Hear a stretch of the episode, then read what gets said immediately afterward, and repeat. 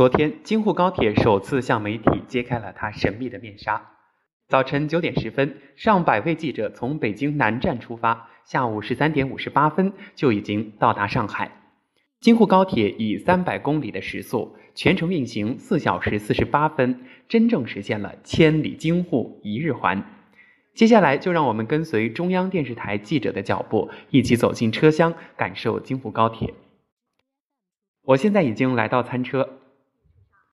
这里有一组简单的沙发座，中间是餐桌，感觉像是进入到了港式的茶餐厅。很多记者在这里，他们已经开始剪辑片子了。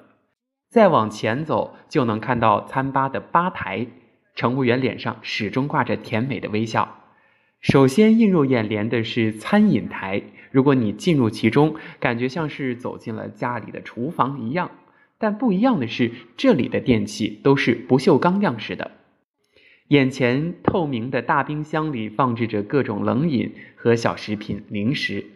炎热的夏天，您不妨来到这里选择您喜欢的饮料。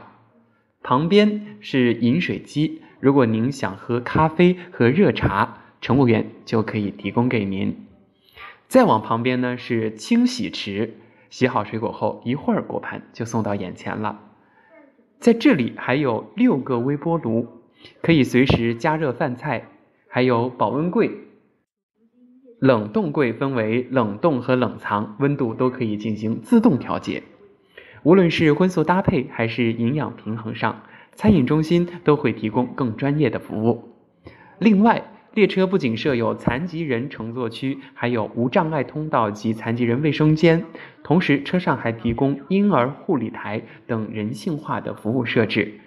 中央电视台的记者丛维娜说：“很多细致的服务都是出人意料的，这让人感觉很贴心。”当我们乘坐京沪高铁，体验从北京到上海不到五小时的动车旅程时，除了时空距离、心理距离的大幅缩短外，我们也更加深切地感受到了高铁动车带给我们的安全、平稳、方便与舒适。